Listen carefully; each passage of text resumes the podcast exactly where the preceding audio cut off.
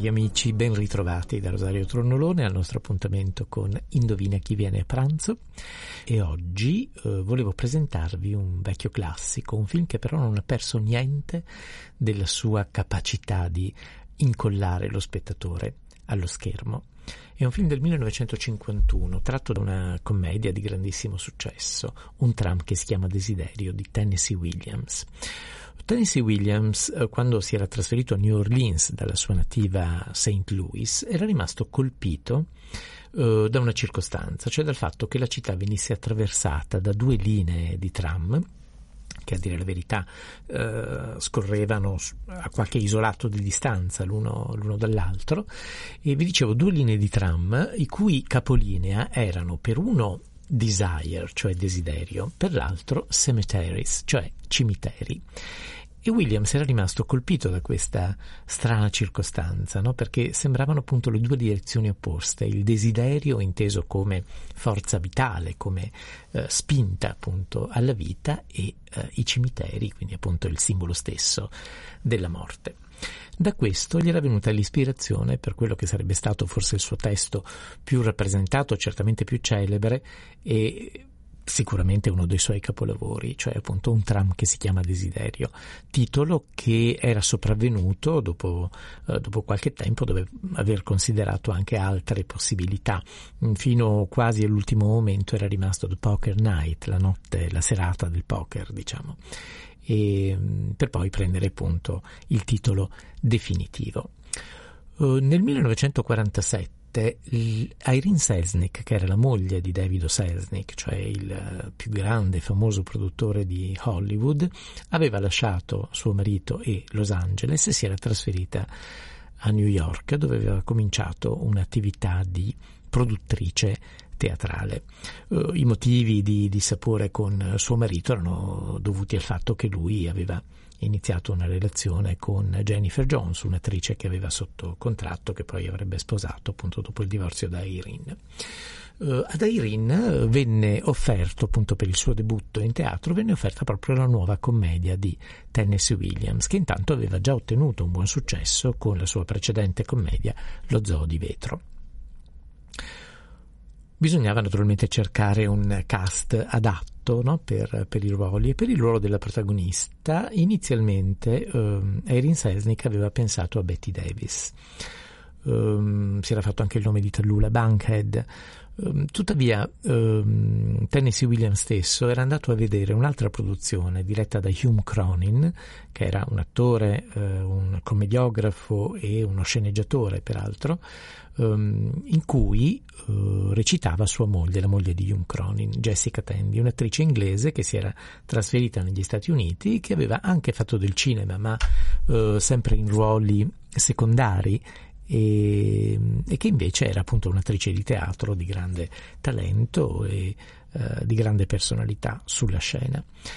Uh, la Tandy stava recitando appunto per la regia di Hume Cronin Ritratto di Madonna, che era uno degli atti unici di Tennessee Williams. Lui era andato a vederlo e proprio in questo ritratto di Miss Collins era rimasto favorevolmente colpito dal, tanto dal talento di Jessica Tandy e anche dalla sua comprensione di certe dinamiche del personaggio che poi appartengono anche al personaggio, alla protagonista appunto di un tram che si chiama Desiderio. E dunque il ruolo era stato affidato a lei.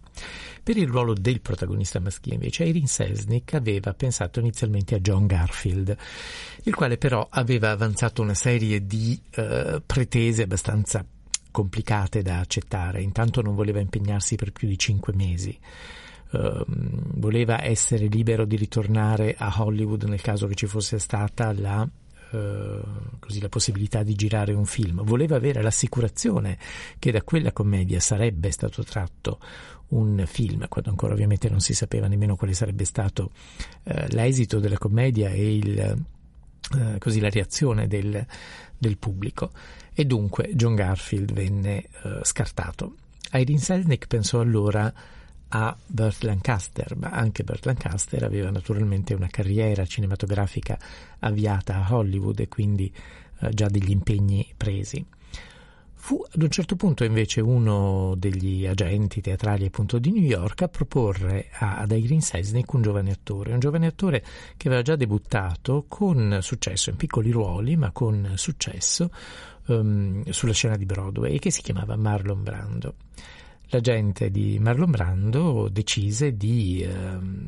mandare appunto il, il, giovane attore da Tennessee Williams in maniera che potesse fare una lettura per lui e sperava appunto che potesse convincerlo della, della buona scelta e gli aveva dato anche del denaro, del denaro per pagare il biglietto del treno che l'avrebbe condotto a Cape Cod, nella casa al mare dove appunto Tennessee Williams stava trascorrendo un periodo di vacanza. Marlon Brando probabilmente utilizzò quel denaro, eh, lo, spese in birra, comunque fatto sta che si recò a Cape Cod in autostop. E quindi ci mise due giorni in più rispetto al, al, momento in cui sarebbe dovuto arrivare, appunto si presentò all'audizione con due giorni di ritardo. Il caso però volle che nella casa al mare di Tennessee Williams non funzionasse l'impianto elettrico e anche l'impianto idraulico avesse dei grossi problemi. E Marlon Brando si rimboccò le maniche e aggiustò tutto, sistemò tutto e ottenne anche la parte, non, non perché fosse stato un idraulico di particolare bravura, un elettricista di particolare bravura, ma perché fece ovviamente poi una lettura assolutamente convincente, rivoluzionaria. Sappiamo che Marlon Brando portò sulla scena veramente uno stile di recitazione nuovo, totalmente uh, inedito fino, fino, a quel momento e che avrebbe poi assicurato la, l'enorme carriera, il grandissimo successo che ovviamente poi Marlon Brando ha avuto non solo a teatro ma anche al cinema. La regia era stata affidata invece a Elia Kazan, che aveva già dato ottima prova di sé e che accettò appunto con gioia di dirigere questo nuovo testo di Tennessee Williams. Gli altri due ruoli principali invece furono molto facili da assegnare. Irene Sesnick aveva già conosciuto a Hollywood l'attrice Kim Hunter, eh, la quale aveva appunto cercato di sfondare al cinema, ma si era resa conto abbastanza presto di non possedere mm, quel quella star quality che hanno appunto soltanto le star, quella, quella particolare bellezza che cattura la, la, macchina da presa. Era un'attrice di grande talento, ma aveva deciso di ritornare al teatro e di ritornare quindi a Broadway.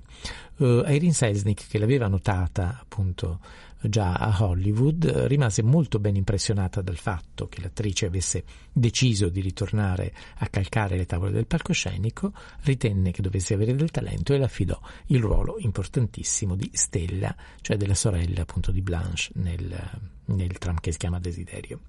Infine l'altro ruolo maschile, quello di Mitch, venne affidato a Carl Malden, che fu il primo a fare il provino per, per quel ruolo, fu perfetto sin dalla prima lettura, quindi non ci fu nessun problema ad affidargli appunto questo, questo ruolo. Lo spettacolo debuttò il 3 dicembre del 1947 all'Ethel Barrymore a Broadway e ottenne un successo strepitoso. Si raccontano, le cronache dell'ora raccontano, mezz'ora di applausi addirittura che hanno accolto questa straordinaria performance. Uh, leggendo i giornali appunto del, dell'epoca viene particolarmente lodata l'interpretazione di Jessica Tandy nel ruolo della protagonista, ma naturalmente tutti i, eh, gli attori vengono appunto lodati per il loro lavoro. Man mano che però lo spettacolo andò avanti, eh, lo spettacolo rimase in scena per circa due anni appunto a, a New York, lo spettacolo divenne sempre più lo spettacolo di Marlon Brando piuttosto che di Jessica Tandy, lo spettacolo di Stanley Kowalski piuttosto che quello di Blanche Dubois. E questo perché Marlon Brando aveva caratterizzato il suo personaggio con una serie di ehm, piccoli tocchi e di piccole novità che inseriva in ogni eh, performance che peraltro rendevano particolarmente difficile, particolarmente snervante il lavoro della sua coprotagonista. Jessica Tandy che pure non si lamentò mai e che mantenne sempre un grande contegno e un grande rispetto per il, per il proprio partner, eh, si trovava molto spesso, per esempio, a, ad aspettare che e il proprio partner entrasse da sinistra e lo vedesse invece arrivare da destra, oppure che durante una mm, battuta di particolare importanza Marlon Brando sbattesse la tazza sul piattino proprio nel momento in cui lei stava pronunciando la parola più importante della sua, della sua battuta. Un'altra volta, durante un monologo di eh, particolare intensità, si era resa conto tutto a un tratto con orrore che il pubblico ridacchiava. Non aveva capito perché, si era poi voltata e con la coda dell'occhio aveva visto Marlon Brando che intanto infilava delle sigarette nelle narici, provocando appunto l'ilarità del, del pubblico. Quindi una serie di distrazioni nei confronti appunto della sua co- coprotagonista che resero alle volte teso il lavoro appunto in, in, scena. Passarono due anni, vi dicevo appunto grande successo per la commedia e si pensò di trasformare il, un tran che si chiama Desiderio in un film. Naturalmente Irene Sesnick richiese a, uh, a Elia Kazan di uh, prendere appunto in mano la regia anche cinematografica. Elia Kazan voleva eh, confermare tutto il cast che aveva avuto a Broadway, tuttavia la casa di produzione inizialmente si era pensato che lo mettesse eh, sullo schermo la 20th Century Fox, alla fine invece fu la Warner a, a portarlo sullo schermo e vi dicevo appunto alla Warner Brothers ritenevano però che Jessica Tandy non fosse un nome sufficientemente importante, non avesse un carisma cinematografico così importante da attirare con sicurezza la gente ehm, al botteghino. Lo stesso Marlon Brando, pur avendo avuto un grande successo a Broadway, non era ancora un nome cinematografico e quindi non, non era un nome sufficiente. Perciò si pensò invece ad una attrice di maggiore eh, presa, di maggiore fama eh, al cinema.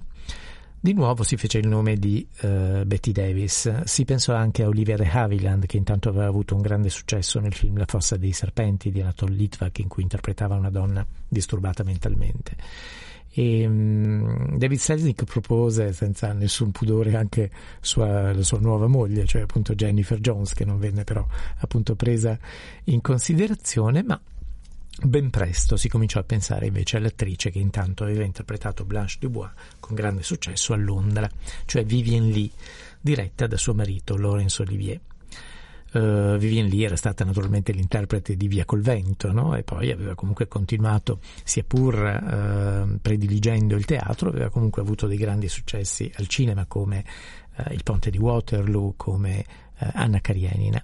e, e Il Grande Ammiraglio e dunque eh, venne appunto, le venne proposto il, il ruolo di Blanche sullo schermo. Qualche tensione, a dire la verità, ci fu anche sul, sul, set, non tanto tra i due protagonisti, cioè tra Brando e Vivian Lee, anzi Marlon Brando ebbe a dire che la Blanche definitiva a suo parere è proprio quella ritratta da Vivian Lee sullo schermo, indubbiamente la sua performance è una di quelle che rimangono impresse a lungo nel, nella memoria del, dello spettatore. Uh, Karl Malden probabilmente per um, così, fedeltà alla, alla, sua partner teatrale, riconoscendo il, ta- il, talento, naturalmente la bravura di Vivian Lee, eh, propende a pensare che però l'interpretazione di Jessica Tandy fosse in qualche modo più giusta, più sfumata per il personaggio. Elia Kazan tende, pur appunto riconoscendo la grande determinazione, il grande talento di,